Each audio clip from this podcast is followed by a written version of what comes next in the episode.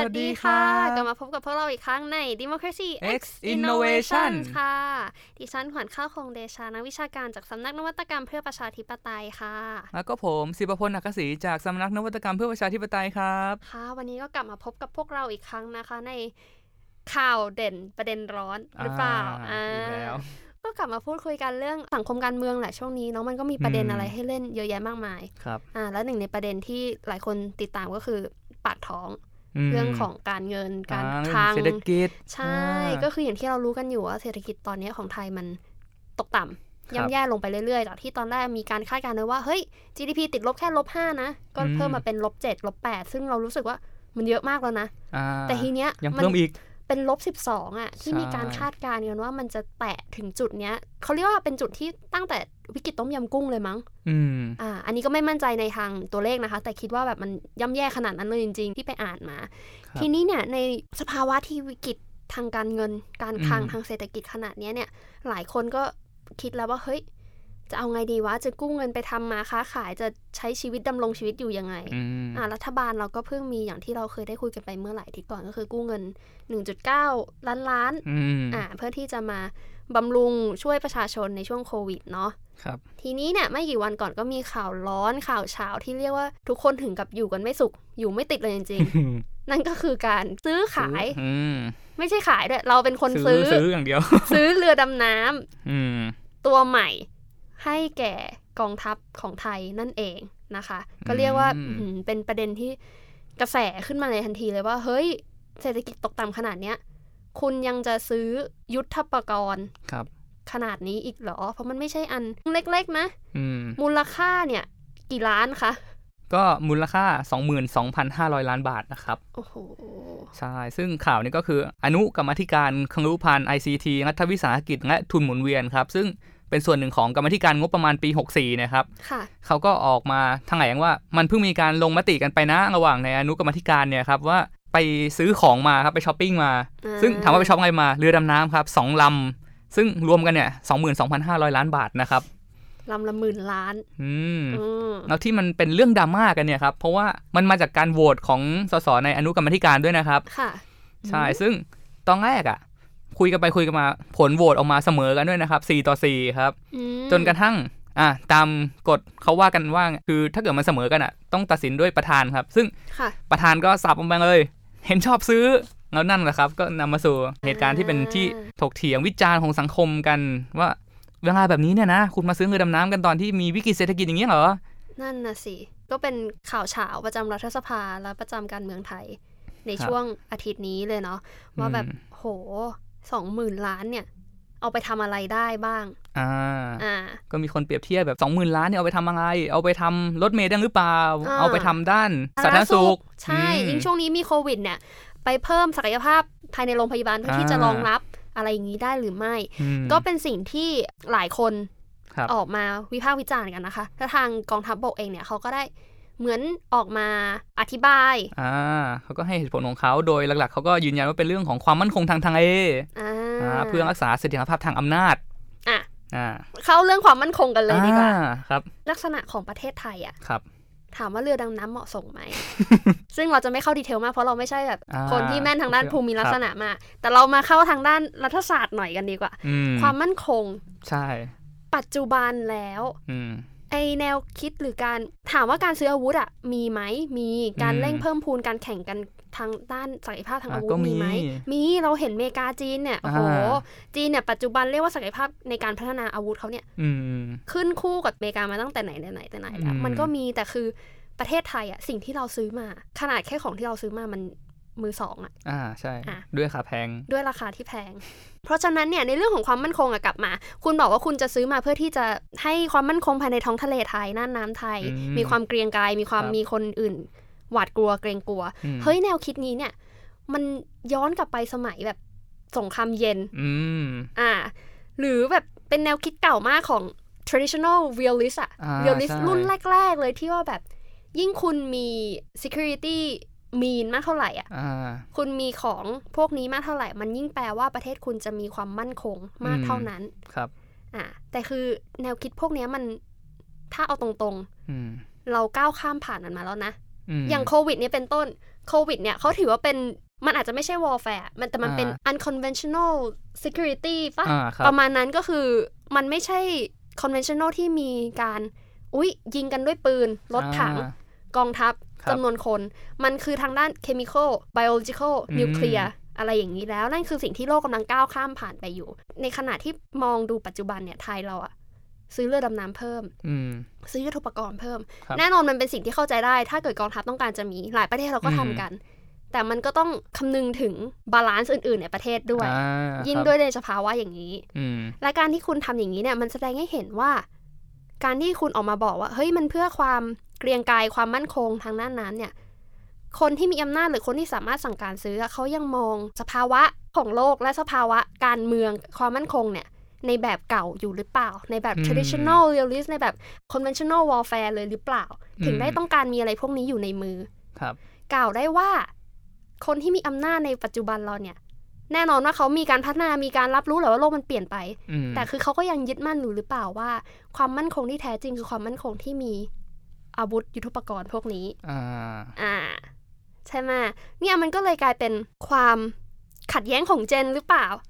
อืม อ่า ถูกไหมคืออย่างเราเนี่ยเราก็จะมองความมั่นคงในอีกรูปแบบหนึ่งละ ใช่ human trafficking เอ่ออ่า terrorism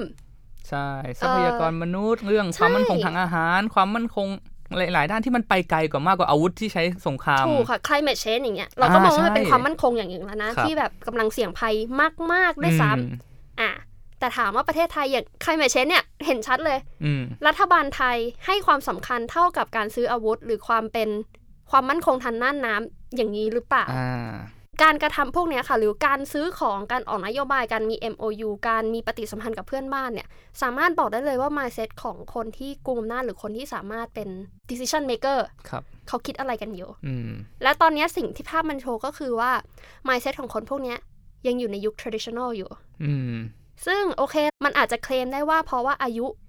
ช่วงวัยช่วงเจนหรือเปล่าอืมอ่า อันนี้ก็คือไม่อยากจะพูดว่ามันเป็นเรื่องของวัยครับ เนาะคืออาจจะต้องแยกกันก่อนว่ามันมี theory ของ generation ที่กล่าวไว้ว่า การที่คุณจะเป็นเจนเจนหนึ่งอะมันไม่ใช่อยู่ที่ช่วงอายุหรือ biological อืไม่ใช่ว่า เอ้ย ยูยี่สองยี่สิบเอ็ดยี่สองนะคุณก็เป็นเจนนี้นะ อย่างที่เขามีกัน gen x gen y gen z ครับอันนั้นคือจะเป็น mainstream ที่เขานับกันอืมแต่ generation theory ที่เคยได้ไปอ่านมาเนี่ยเขาบอกว่า generation คือการที่กลุ่มคนกลุ่มหนึ่ง มี collective memory เหมือนกันอืมหมายถึงว่า อะยูอายุเท่านี้แต่ยูอาจจะ relate กับคนที่อยู่ในยุคสงครามเย็นก็ได้อืมหรือยูอาจจะ relate กับยุคที่พ่อกับแม่คุณต้อง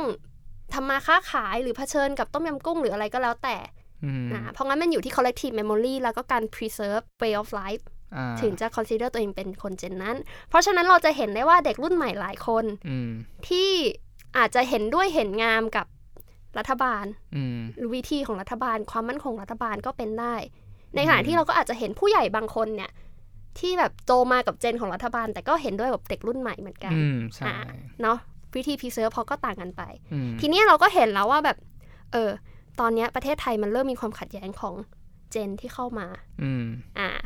เมื่ออาทิตย์ก่อนปประระมามาณณนั้นั้นนอ่าสัปดาห์ที่แล้วครับอ่าขอเรียกว่าสัปดาห์ที่แล้วดีกว่าครับที่ข่าวออกมาว่าเฮ้ย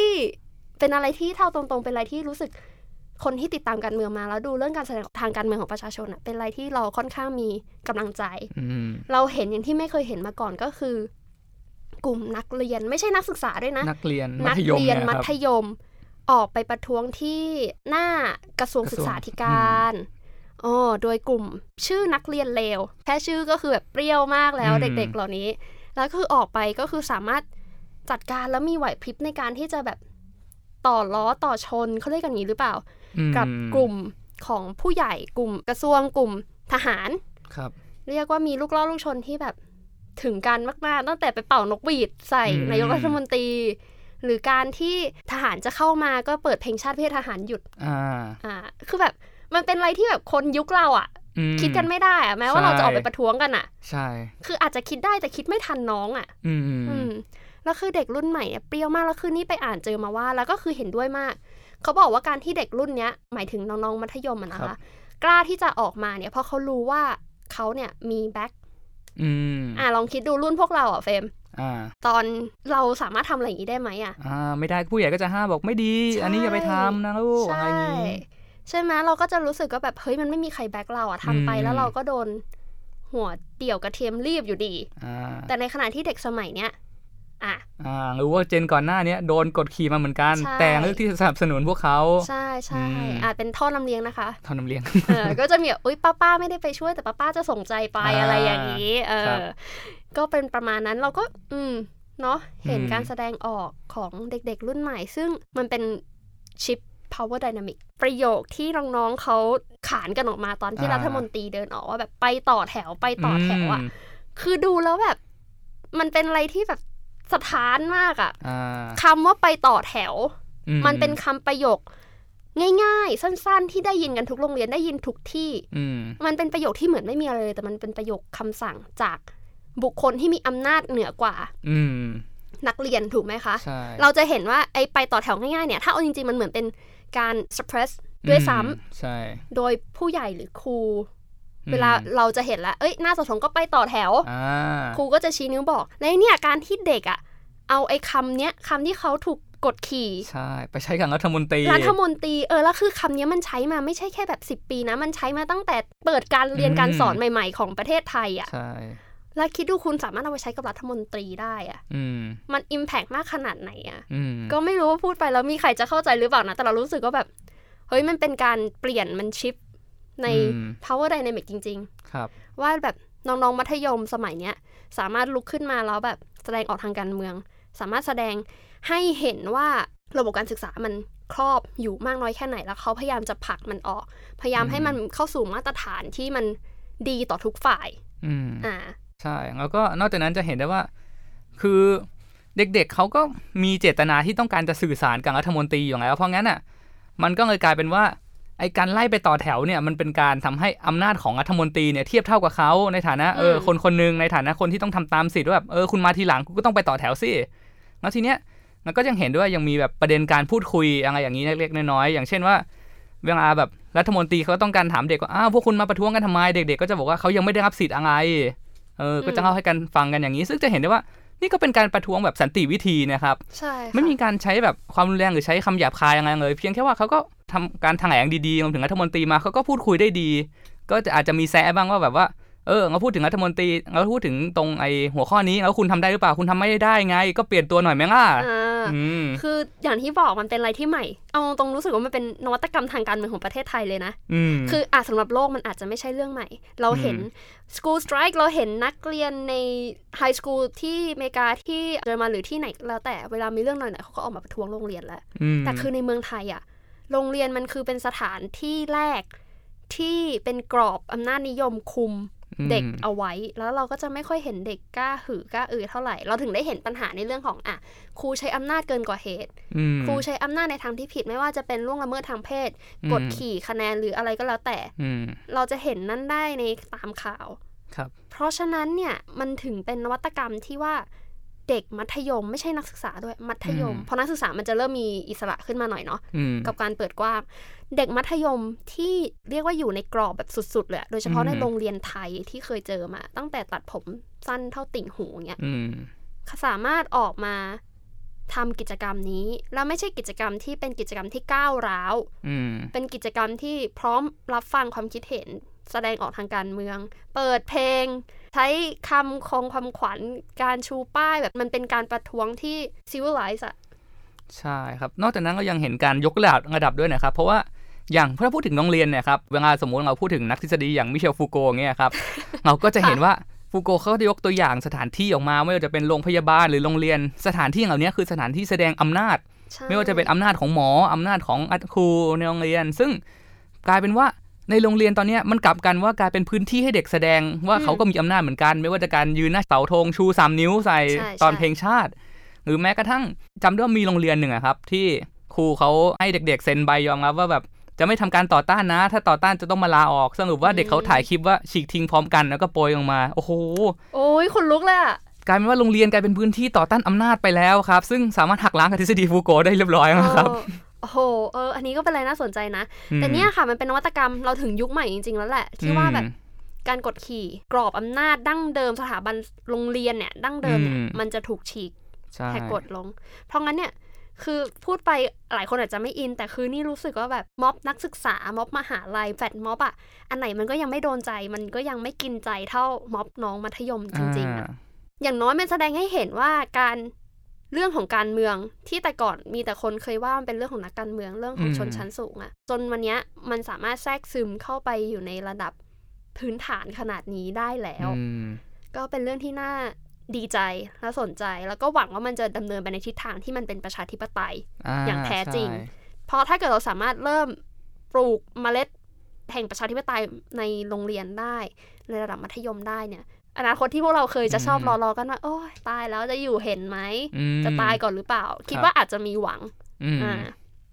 ทีนี้เนี่ยไหนๆก็พูดถึงเรื่องของเจนละเราไปต่อกันอีกนิดหนึ่งอ่าอ่าเราพูดกันในฝั่งของน้องๆที่ออกมาต่อต้านอำนาจอ่าเรามองดูของฝั่ง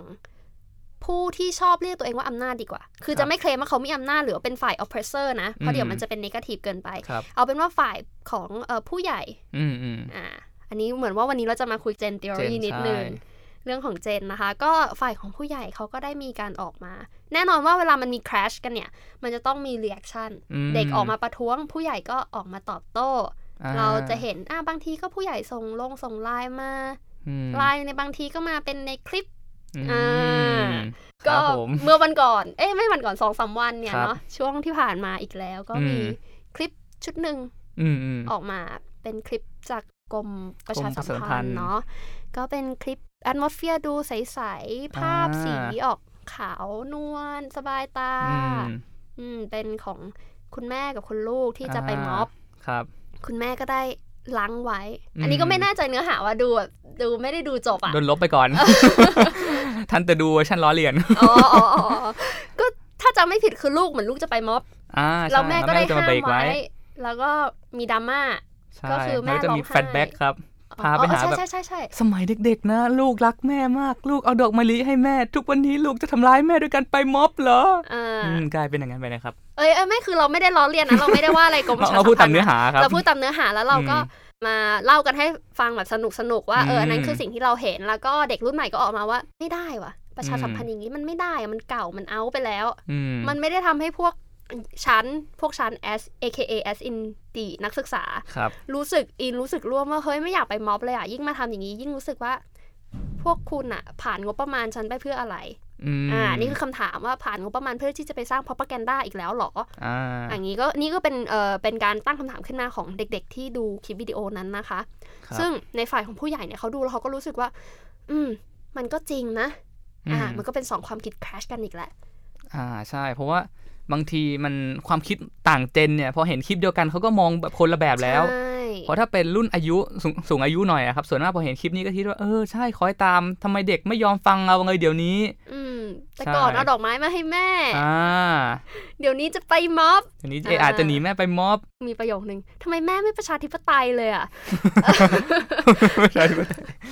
อะขออนุญาตค่ะครับ อันนี้ต้องตั้งคำถามว่าประชาธิปไตยนี่หมายความว่าไงครับเออใช่คลิปนี้ใช่ คือเราเห็นด้วยกับการที่จะสร้างประชาสัมพันธ์ในสื่อที่ว่าอยากให้มีสันติในการ peaceful dialogue อืมหรือการพูดคุยหรือการปรับความเข้าใจกันระหว่างครอบครัวที่มันมีเจนที่แตกต่าง เพราะตอนนี้เราพบเห็นกันมากในหลายครอบครัวอืมครอบครัวที่มันมีช่วงวัยที่ต่างกันอะลูกและพ่อแม่ปู่ย่าตายายอ่ามีมีการทะเลาะกันตลอดที่คนละแบบอืมเพราะฉะนั้นเราเห็นด้วยมากกับการที่กรมประชาสัมพันธ์อะจะสร้างวิดีโอหรือสร้างสื่อเพื่อที่จะสารความเข้าใจอ่ในความเป็นประชาธิปไตยในการยอมรับกันซึ่งความแตกต่างเคารพอืมสิทธิกันแม้แต่ในครอบครัวสถาบันหลักอืม แต่ทีนี้เนี่ยสิ่งที่เขาทำออกมาเราไม่รู้ว่าแบบเขาคิดไม่ถึงการหรือเขาคิดว่าอันนี้คือสิ่งที่จะช่วย แต่คือผลลัพธ์ที่ออกมาคือมันเป็นอันที่ตรงกันข้าม และยิ่งทำให้คนอะแตกแยกมากยิ่งกว่าเดิมด้วยซ้ำใช่ครับอืมทีนี้มันเหมือนกลายเป็นว่า มันเกิดตะกะชุดใหม่ขึ้นมา กลายเป็นว่าสิ่งที่เรียกว่าตอแมนหรือเป็นตัวเลือกที่แบบสุดโต่งอย่างเช่นว่าอืมทำให้คนต้องคิดว่าเอ๊ะเราเลือกอะไรดีเลือกประชาธิปไตยหรือเลือกครอบครัวอ่า ทั้งทั้งๆที่สองอย่างเนี้ยไม่ใช่ทางแยก แต่ว่ามันไปทางเดียวกันได้ ใช่ใช่ใช่อ่าเหมือนนึกถึงอะไรรู้ไหมอ่าใน11อืมที่อเมริกานะ จะชี้นิ้วอ่าใส่เพื่อนทุกคนเลยว่า ให้เลือก are you with us or with them อ่าใช่ ซึ่งมันเป็นอะไรที่ เป็นการฟอร์สแล้วมันเป็นการที่ยิ่งผลักเขาออกไปเรื่อยอืมๆเพราะฉะนั้นเนี่ยสิ่งเนี้ยโอเคแม้ว่าเราจะเหมือนว่ามีการหยอกล้อกับกรมประชาสัมพันธ์หน่อยๆ แต่ว่าอืมเราอยากให้ผู้ที่เกี่ยวข้องลองครับกลับไปบรีฟใหม่ดีกว่าไหมอ่ใช่เพราะเราเห็นด้วยในการทำสื่อประเภทนี้นะอืมเราอยากให้มันมีความสมานฉันท์กันในครอบครัวแน่นอนอยู่แล้วไม่มีอืมอยากใครอยากเห็นประเทศไทยตกอยู่ในความกุลาหลครับและความขัดแย้ง โดยเฉพาะในสถาบันเล็ก ๆ แต่ยิ่งใหญ่อย่างสถาบันครอบครัวอืมแต่ฉะนั้นเนี่ย สิ่งที่จะสื่อออกมาในโลกสมัยเนี้ยที่แบบแค่คำคำเดียวก็กลายเป็นเรื่องได้อะ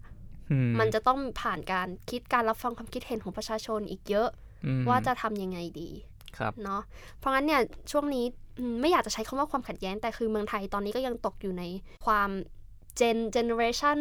อืความไม่เข้าใจกันทาง gen หรือความแตกต่างกันทางความคิดเห็นอืมถามว่ามันมีมานานไหมมีมานานแหละ แต่ในช่วงนี้มันจะยิ่งเริ่มเยอะขึ้น เมื่อเด็กๆเขา ไม่ยอมทนอ่าและผู้ใหญ่ก็รู้สึกว่าทำไมถึงไม่ทน ยิ่งไม่ทนอ่าฉันจะยิ่งปราบนะใช่เนี่ยมันเป็น mindset ที่ยืนกันอยู่กันคนละจุด แล้วมันจะยิ่งทำให้เกิด negative effect มากยิ่งกว่าเดิม ใช่ ซึ่งมันก็ไปเชื่อมโยงกับตอนแรกครับว่าผู้ใหญ่หลาย ๆ คนโตมากับช่วงสงครามเย็นและใช่ค่ะโตมากับใช่ชุดความคิดที่ว่าโลกนี้มีสองแบบคือเป็นพวกประชาธิปไตยกับเป็นพวกคอมมิวนิสต์อ่าอ่าเด็กพวกนี้ถูกคอมมิวนิสต์ล้างสมองก็ต้องดึงพวกเขากลับมาอ่ายังติดกับอยู่ใน mindset ที่ว่ามีดีกันเร็วแค่สองอย่างเท่านั้นใช่ค่ะ เป็น black and white อ่าอืม ในขณะที่ใช่ไหมเด็กรุ่นใหม่เขาคิด เพิ่มเติมว่าเออแล้วเหตุผลของการเลือกอยู่ฝั่งนี้เหตุผลของการการกระทำออกไปมอบหรือการออกไปเรียกร้องอะไรเนี่ย เหตุผลของมันหรือเพื่ออนาคตแบบไหนเขาก็เริ่มคิดมากขึ้น ใช่ค่ะมคือตอนเนี้ยไม่อยากจะใช้คำว่าใครถูกหรือใครผิด ไม่ว่าจะอ่าฝ่ายใช่ผู้ใหญ่ที่มีอำนาจ หรือว่าฝ่ายเด็กที่พยายามต่อต้านอำนาจ คิดว่าทั้งสองฝ่ายต่างมีข้อเสียเหมือนเหมือนๆกันอืมและทั้งสองฝ่ายก็อาจจะมีข้อดีเหมือนเหมือนๆกันอืมทีเนี้ยก็คือคิดว่าจะพยายามทำยังไงให้มันเกิด peaceful transition อ่าสามารถนำพาประเทศไปสู่ความเป็นประชาธิปไตยที่อยู่กันได้ด้วยสันติอืมเสรีเป็นธรรม ครับ นะ ก็แหมวันนี้ก็มีเรื่องตลก มาเมาส์มอยกันนิดนึง แล้วก็พยายามจะจบให้เป็นทางการที่สุดครับอย่างเมื่อกี้ ยังไงก็ขอบคุณมาก ๆ เลยค่ะ ที่วันนี้มารับชมรับฟังพอดแคสต์ครับของพวกเรานะคะ อย่าลืมรักษาสุขภาพล้างมือบ่อยๆ แล้วก็ใส่หน้ากากอนามัยด้วยนะคะ เวลาออกไปไหน ก็ขอบคุณมาก ๆ เลยค่ะสำหรับวันนี้เดี๋ยวเจอกันในอาทิตย์หน้าค่ะ สวัสสวัสดีดีคค่ะรับ